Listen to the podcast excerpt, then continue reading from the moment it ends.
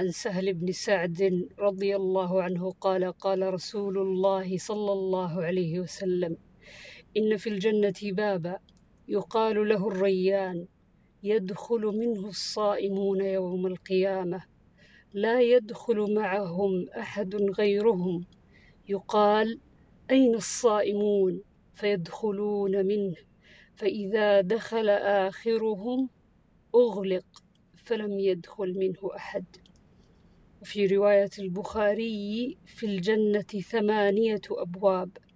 فيها باب يسمى الريان لا يدخله إلا الصائمون.